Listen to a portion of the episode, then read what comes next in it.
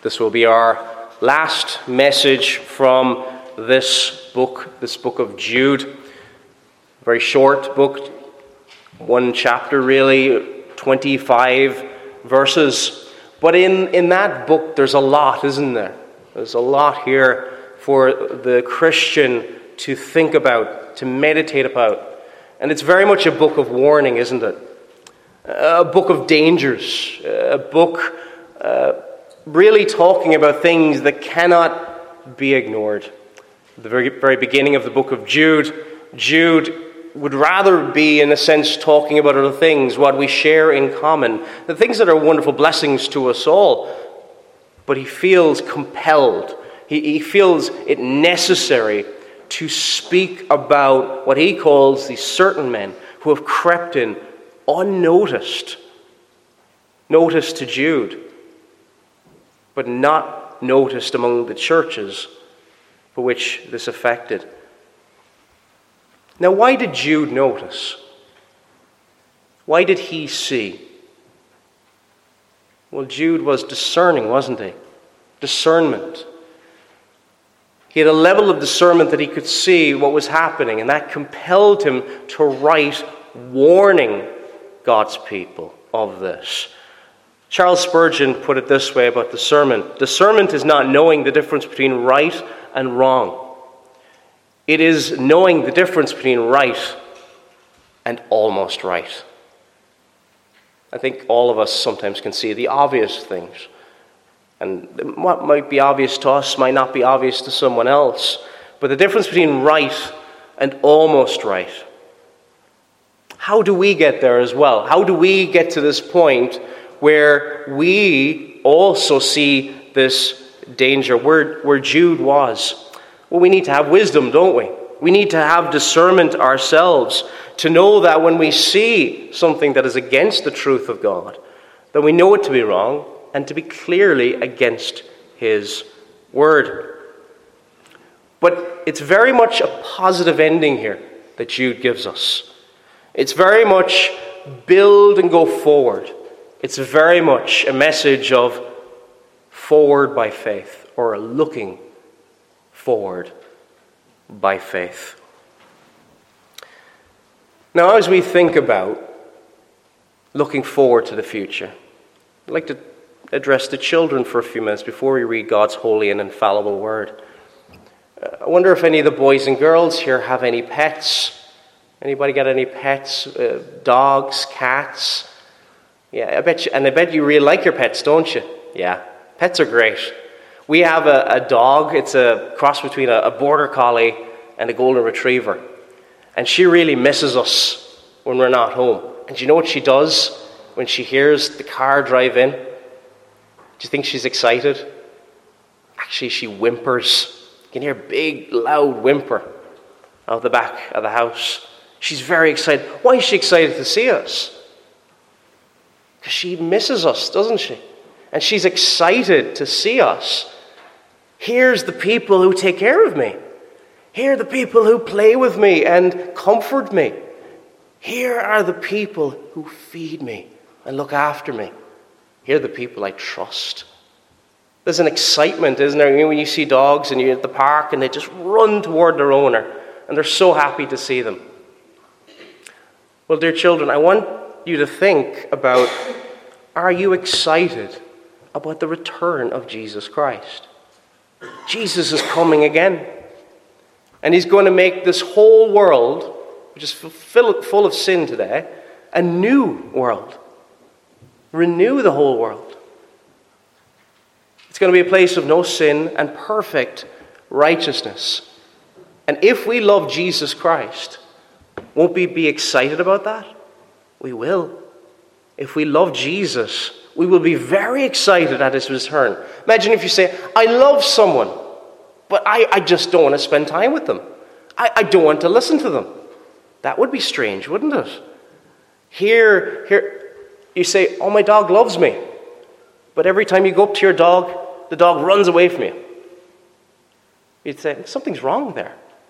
Well, boys and girls, do you love Jesus Christ? Are you excited when you hear the Word of God? Do you love Him? Do you love to hear his voice read in the Word of God. And we should all, young, old, be all excited about Jesus Christ. And not just in a way that, okay, I'll go to church. No, no, excited to hear about God because his truths are wonderful for the believer in Jesus Christ. Are we excited? Are we looking forward to the future by faith? So we're going to read now God's holy word, and we're going to read from Jude verses 16 down to 25. Our text will be from verses 20 to 25, but we're going to begin in verse 16 for context. Verse 16 to verse 25, let us hear God's holy word. These are grumblers and complainers, walking according to their own lusts. And they mouth great swelling words, flattering people to gain advantage. But you, beloved, remember the words which were spoken before by the apostles of our Lord Jesus Christ, how they told you that there would be mockers in the last time who would walk according to their own ungodly lusts. These are sensual persons who cause divisions, not having the Spirit. But you, beloved, building yourselves up on your most holy faith, praying in the Holy Spirit, keep yourselves in the love of God, looking for the mercy of our Lord Jesus Christ unto eternal life. And on some have compassion, making a distinction but others save with fear, pulling them out of the fire, hating even the garment defiled by the flesh. Now to him who is able to keep you from stumbling and to present you faultless before the presence of his glory with exceeding joy. To God our Saviour, who alone is wise, be glory and majesty, dominion and power both now and forever. Amen. And may the Lord bless the reading of his word. So, again, our text will be from verses 20 to 25 of this book of Jude. If you were driving your car, the mirrors in your car are very important, are there, for, for driving safely? For driving safely, even if you're going forward the rear view mirror is important, isn't it? If you remember your driving test, if you didn't use your mirrors, you probably wouldn't be able to pass. But while these mirrors are important, we don't focus only upon them, do we? If you were driving your car and the only thing you looked at was your rear view mirror, what would happen? Eventually, you'd probably crash. And it's a lot like that in our Christian walk, isn't it? We should and we can learn from the past. We must look, in a sense, behind us and learn from what we can, our own past. It would be foolish to ignore uh, the lessons from the past, but we cannot only fixate on them. We must move forward and move forward by faith. It is tempting, isn't it, in this part of the world to think of the glory days or the good old times, you could say. Um, the glories, and we thank God for them uh, in, in parts of Northern Ireland and Scotland, where the Lord richly blessed these parts of the world. And He did. And we can learn much about it, and we should learn about it and be thankful for it. But at the same time, we need to look toward an even greater future ahead something far greater than anything seen even in this part of the world up until this point. We must move forward to grow. All of us, young people, older people, all of us need to grow. We'll never get to a point in this world when we say, well, don't need to grow anymore. We must go beyond what the past even showed us, to aim for the glory that awaits us all in Jesus Christ. And you may be here this morning and you may not be a believer, and you may think this is all pie in the sky stuff. But all that is spoken here by the word of the living God will surely come to pass for the true believer in Jesus Christ. Every promise that comes from God has come true. The Lord is faithful in all things. Should we not look forward to the future by faith? Number, number one, now, we're going to look at looking unto the truth. Looking unto the truth. Now, we're going to look first at verse 20. But you, beloved, building yourselves up on your most holy faith, praying in the Holy Spirit. Building yourselves up on your most holy faith. There's a contrast here as well between verses 19 and verse 20.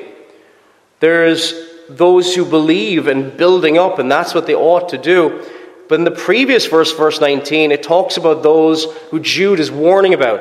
These sensual persons who cause divisions, not having the Spirit. We, on the other hand, praying in the Holy Spirit. So there's a contrast between one and the other. And the church, isn't it? It's pictured as a building in the Scriptures. And what do we see here in the previous verse, make cause divisions, is making that building weaker, isn't it? Making that building weaker. And we should pause for a second, shouldn't we? Sometimes we can think when we read verses like this, oh yeah, that's that's those people out there. But there are things in all of our lives, every single one of us, that do weaken not only our walk with God, but also the church. Have we ever thought about that? Things that we are a part of, things that we participate in, that do weaken our walk. And often we don't see it until that thing is taken out of our lives. Is there something getting between you and fully committing to Christ? You may be a Christian, you love the Lord but there's something causing to draw you away. Again, we can easily think of others when we read these verses, people out in, out in the world who never come to church. That thing, and I can think of things in my own life. Are there things causing a weakness to the church? Because, dear friends, you are part of this building. Not a physical building, but a spiritual building. Uh, the foundation, to make this clear, is not you. You are part of this building. It says in 1 Corinthians 3 9, For we are God's fellow workers. You are God's field. You are God's building. So, this is constantly used throughout the scriptures this picture of a building and being built up. And the opposite of being built up is to be broken down. Our service, our commitment, our building must begin here, shouldn't it?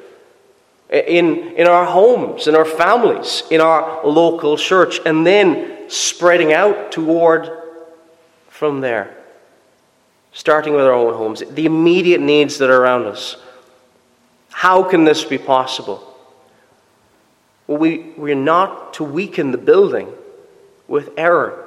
We saw last week, there's from verses 4 to 19, these things, error causes weakening in the church. And, and Jude is giving many examples of what it looks like to turn away from holiness, to turn away from the Lord. How can you build up? It says here, on your most holy faith, building yourselves up on your most holy faith. And this can only be done through the Spirit of God in prayer, praying in the Holy Spirit.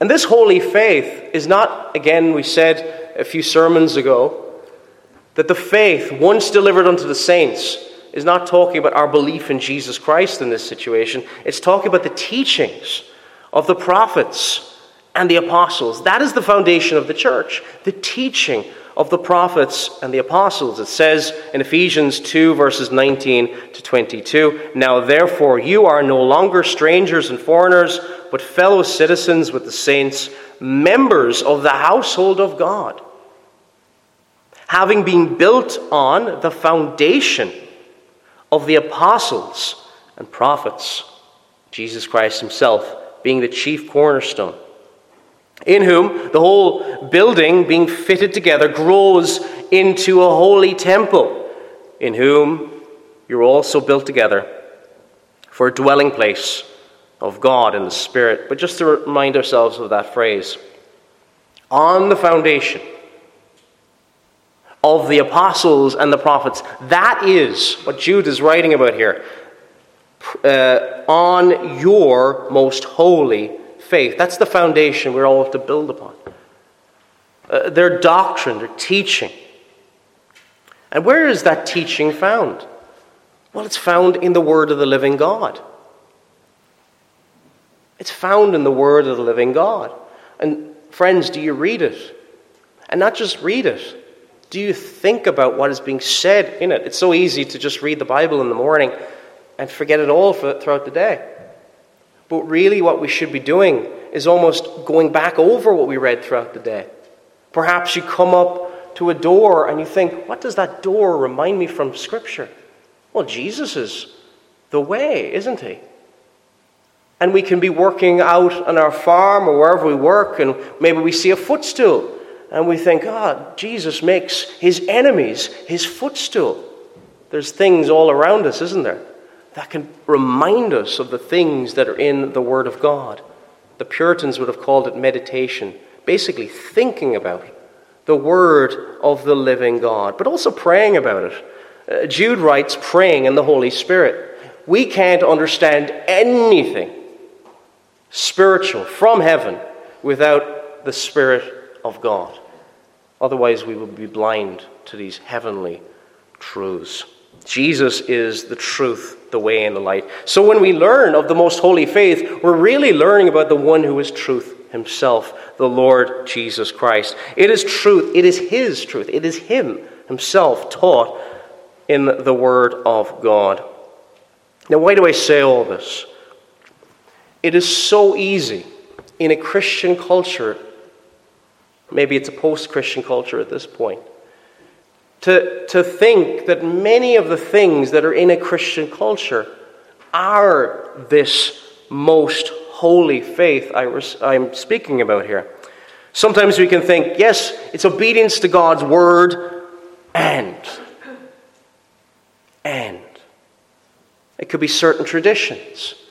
Oh, if we don't do certain things, well, we're diminishing, we're weakening the church, we might think. Or we may add certain holy days. We may think that certain things outside of the church become absolutely necessary, central to the Christian message. And we may think if those things are no longer there, the church is weakened. It may even be talking about things that are explicitly forbidden in the Word of God.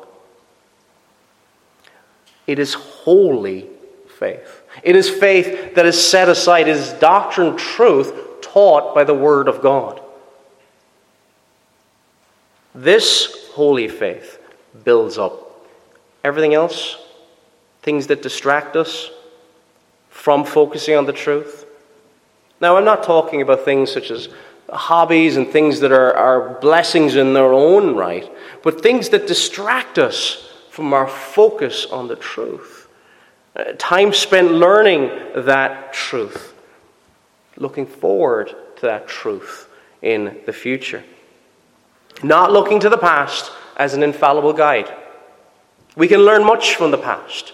We can learn much from our parents or grandparents who walked with the Lord, but they're not going to be infallible, are they? Learn, but test against the word of the living God. I even tried to say to my own children, I will not get everything right that I'm telling you.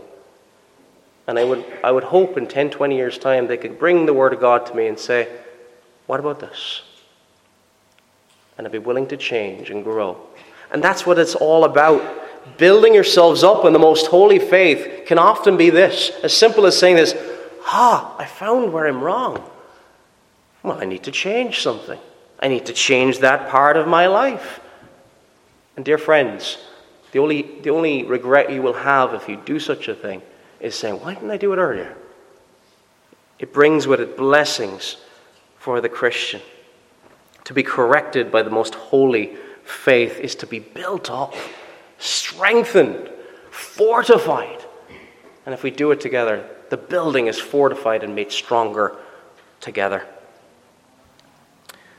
Number two now, looking unto the love of God. So we've looked at looking unto the truth of God. Now we're going to look at looking unto the love of God. The love of God. Verses 20 and 21. But you, beloved, building yourselves up on your most holy faith, praying in the Holy Spirit, keeping yourselves in the love of God, looking for the mercy of our Lord Jesus Christ unto eternal life.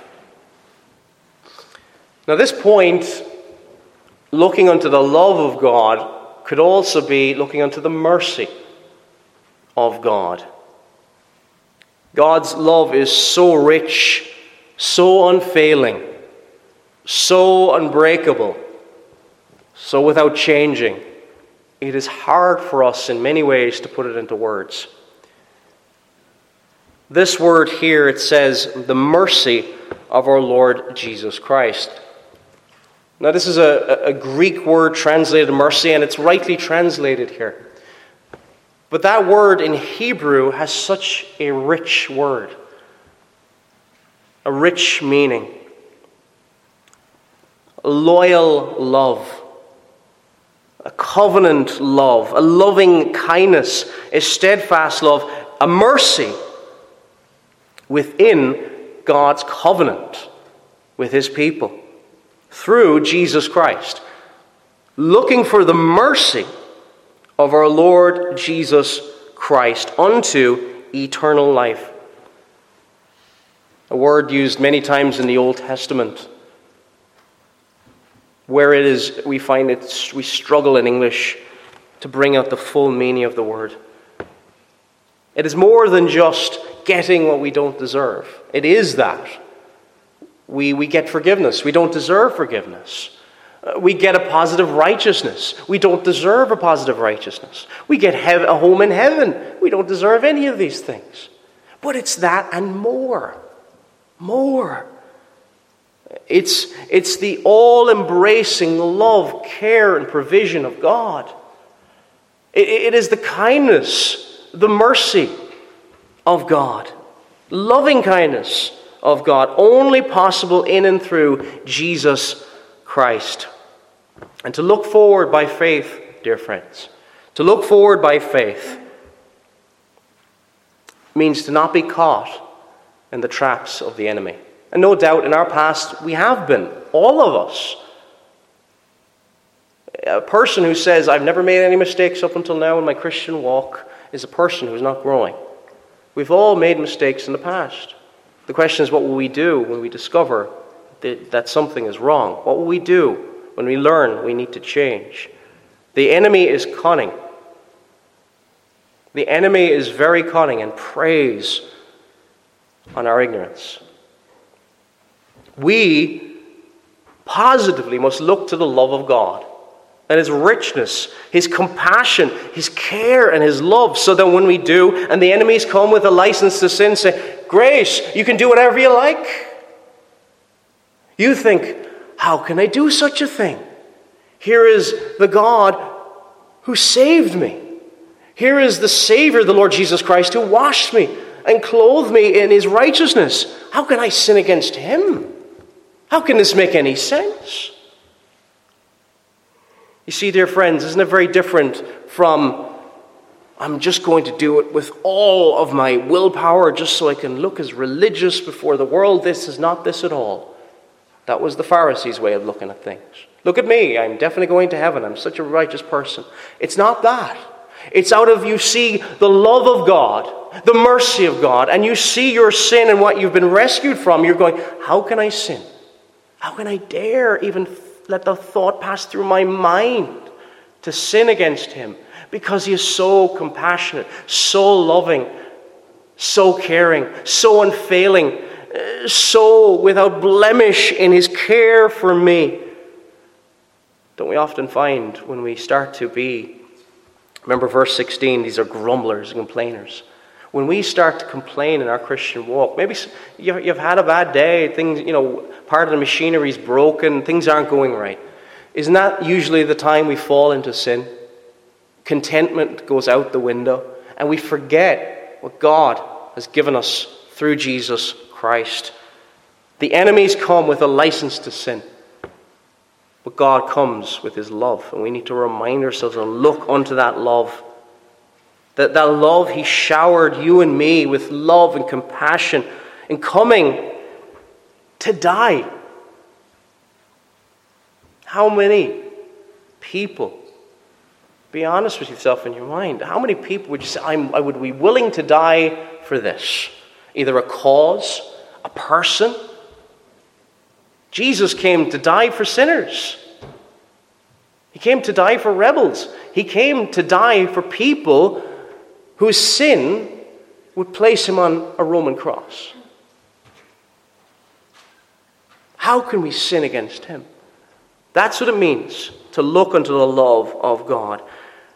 We must not undervalue this love or downplay our sin because the more we see our sin, and what we've been rescued from, the more we see the love of God. And the demonstration of his love, it says in Romans 5 8, but God demonstrates his own love toward us in that while we were still sinners, Christ died for us. And dear friends, sometimes we can read through the Bible so quickly. And when we see verses like that, we ought to pause and thank God for his love his love. Only possible in Jesus Christ. To thank God for his life. Jesus came into this world, true God and true man, and suffered. He left behind the glories of heaven and suffered for us the humiliation of being on this world. He created the world. In his divine nature, he sustains all things. How can we sin? How can we sin like these grumblers and complainers in verse 16 who will come saying, Come sin? It doesn't matter if you do this, it's okay. Look to God, look to His love. Could God be any more loving? God never changes. God, at no point ever, can be more loving, more caring. But He's also at the same time, He could not be more against sin. He is pure love, He is pure perfection. It says of this love, and it's an, un, it's an inseparable, an unbreakable bond. Romans 8:35 says this, "Who can separate us from the love of Christ? Shall tribulation or distress or persecution or famine or nakedness or peril or sword?" And he says then a little bit later in verse 38 and 39, "For I am persuaded that neither death, nor life, nor angels, nor principalities, nor powers, nor things present, nor things to come, nor height, nor depth, nor any other created thing shall be able to separate us from the love of God, which is in Christ Jesus our Lord. I am persuaded that neither death nor life will be able to separate you, if you're a believer in Jesus Christ, from the love of God. Keep yourselves in the love of God. And it's really God keeping you. We trust in Him. We look forward by faith and by faith alone. Looking on to now, number three, the promise of God. The promise of God. As we look forward, building ourselves upon the truth, the truth of God's love for His people, we must also think about God's promise to His people. And there are really many promises throughout the scriptures. In verses uh, 21 to 24, it says, Keep yourself in the love of God, looking for the mercy of our Lord Jesus Christ unto eternal life. And on some have compassion, making a distinction, but others save with fear, pulling them out of the fire, hating even the garment defiled by the flesh. Verse 24 now to him who is able to keep you from stumbling and to present you faultless before the presence of his glory with exceeding joy. The promises of God to the true believer in Jesus Christ, to the person who is weary in this world, the person who is exhausted by sin and rebellion all around them, is healing balm. Healing balm. If you ever walked across the ground outside without shoes or, or socks, there are many things that might hurt the sole of your feet, and you would need something to soothe them. And as we walk through this world, we will be hurt. We will face difficulties. We will face challenges. We will, in one way or another, face persecution, even in this part of the world. But if we are exhausted from the sin around us, the presence of sin, when you, when you, walk, you turn on your news and you see it and it grieves your soul, come and be comforted by the promises that God, God has for his people, for his covenant people in Jesus Christ, and the comfort that they bring. Because why? Because looking for the mercy of our Lord Jesus Christ, verse 21, unto eternal life. There's eternal life promised to all who will look with the eye of faith to Jesus Christ, and none will be turned away. Now you'd say, that, that looks so easy. Well, by looking to Christ, you have turned your back on sin. If you're still clinging to sin, dear friends, if you're still a slave of sin, this is not talking about you. But if you will this morning look with the eye of faith toward Christ, which means turning your back on sin, which is obnoxious to God, then He will no, in no wise cast you out. He will receive you and never let you go. He will keep you in the palm of His hands and He will present you faultless, faultless before the presence of His glory with exceeding joy, as it has here in Jude 24. Don't we need to be reminded about these things so much? I don't know about you, but over the last couple of years, you know, the, the messaging from the government was like over and over again. I don't know if anybody else kind of found it kind of annoying. Yes, I understand. Okay, wear your mask here. Okay, fine. But there's some things we do need to be reminded of over and over again. We probably don't need to be reminded of washing your hands, but you do need to be reminded of the future glory. You know why? Because we forget. The enemy makes us forget. Our hearts draw us away into wandering at times and bring us into doubts. Do you see how many promises there are, dear friend, in the scriptures over and over again? If it was on any other topic, you might say, oh, this is excessive, isn't it? Constantly reminding us. We need to be reminded. We need, all of us. Doesn't matter how long we've been walking with the Lord. Doesn't matter how young or old we are, we need to be reminded of God's promises and not fixating too much in the rearview mirror. Yes, learn from the past. Yes, say, okay, I sinned in that area. Accept it. Repent and move on, trusting in Jesus Christ. Repent of any thoughts that your works will be enough. They're never enough. You see, when we start focusing on our performance, which is never going to be good enough, we'll be wearied by sin and crushed by it. We need to look to Jesus and Him alone. But, dear friend, if, if sin grieves your soul, I'm not talking to a person now who's enjoying sin. Maybe every now and again when they're caught, feels horrible about it because of what people may think about them. I'm saying before God and in your conscience, you hate sin. If it makes you long for Christ, then that is a work of the Spirit of God. Longing for Him more and more. Making you wish, in a sense, to be absent from the body is to be present with the Lord, as Paul wrote to the Philippians. We, went, we want to be with God. We're excited for our Master's return. We're excited. We should be excited to see our Lord. In this world, we will have persecution. We will have trials and tribulation. It says in, in Matthew 5:10, Blessed are those who are persecuted for righteousness' sake. And then again, reminding us of the blessings that we have, for theirs is the kingdom of heaven. The world doesn't understand what we believe. But we should pity them, not hate them. We should love our enemies. This is the promise. If you trust in Jesus Christ, the world will be after you in a sense. This is not to say that you won't have nice neighbors who are not believers. You will. The Lord is in control of everyone's hearts, even the hearts of unbelieving rulers and kings. We saw that in the Old Testament with kings like Cyrus and Nebuchadnezzar and other people.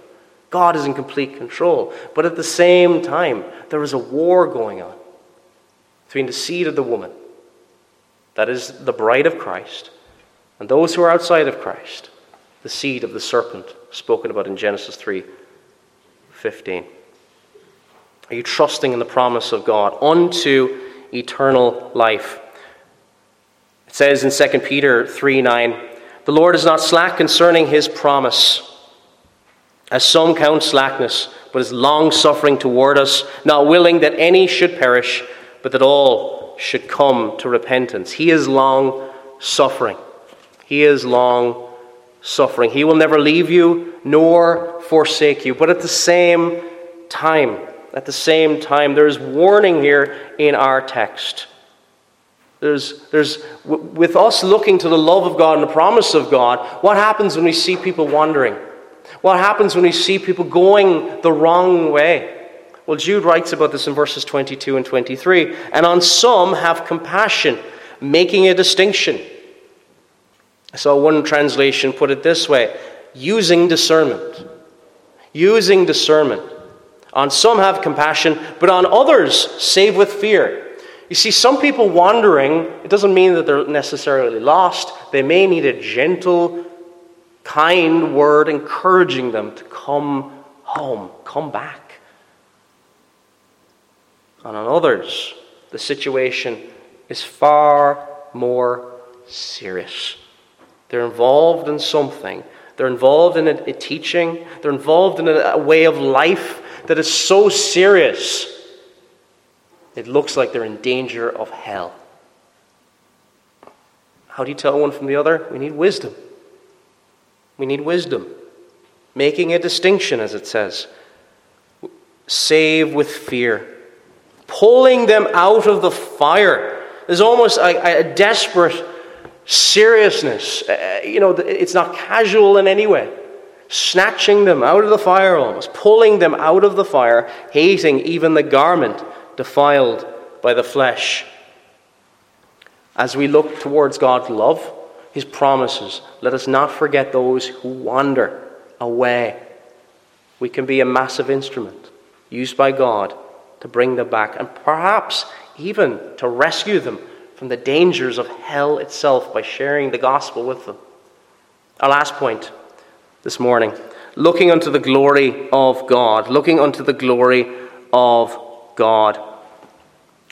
This may seem like a cliche to say this, but the best is yet to come. Sometimes you'll hear people who are not the best teachers, and everything will be wonderful. Everything will be fantastic. God will turn everything all right. You'll become rich. You'll become famous. That's a false message. You will have trials in this world. You'll have difficulties as a believer in Jesus Christ. You will suffer from all sorts of things. And the Lord brings you through these things because He knows what we need. But at the same time, the best is still yet to come.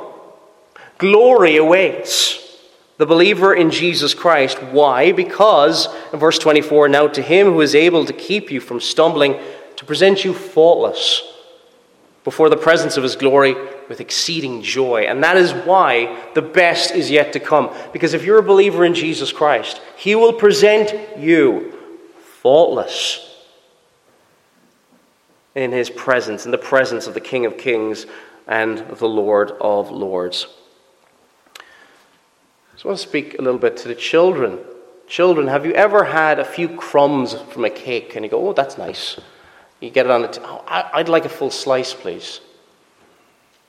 But which is better? That little taste, the crumbs, or the fullness?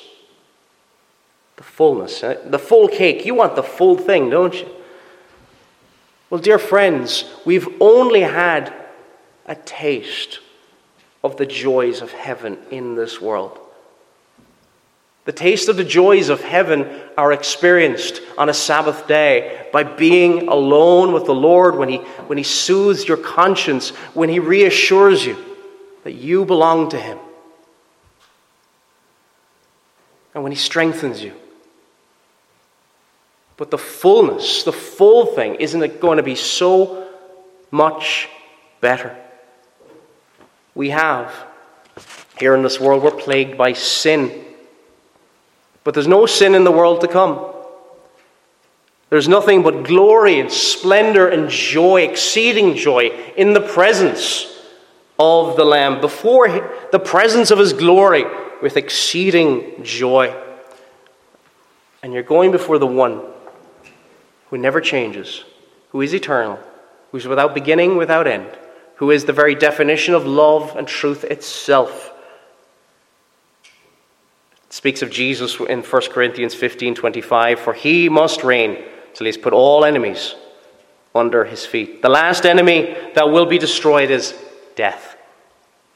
For he has put all things under his feet. But when he says all things are put under him, it is evident that he who put all things under him is accepted there will be victory, there will be glory. For those of you who follow sports, uh, what is the most glorious time for a team? For a runner? For anybody who has victory over those people who are trying to get that same shiny trophy or medal? It's right after, isn't it? The victory. The victory. And when they get that shiny trophy and lift it up in the air, all the people who wanted it have to really accept and say, I was, we were beaten by somebody better. The rightful winner. We all came second best to this champion, this victor. They accept their defeat. Well, there's going to come a day, dear friends, when all the enemies of God, all of them, will accept their defeat. When every knee shall bow and every tongue shall confess to the glory of God the Father. Philippians 2, verses 9 and 11. Therefore, God also has highly exalted him and given him a name which is above every name, that at the name of Jesus every knee should bow, and of those in heaven, and of those on earth, and of those under the earth, and that every tongue should confess that Jesus Christ is Lord, to the glory of God the Father. The enemies, those who are wearing you in this world, they will wave the white flag. They will admit their defeat. They will bow the knee to the true victor. There's glory, there is splendor to come. The, the best is yet to come. Do we keep, dear friends, our eye upon him?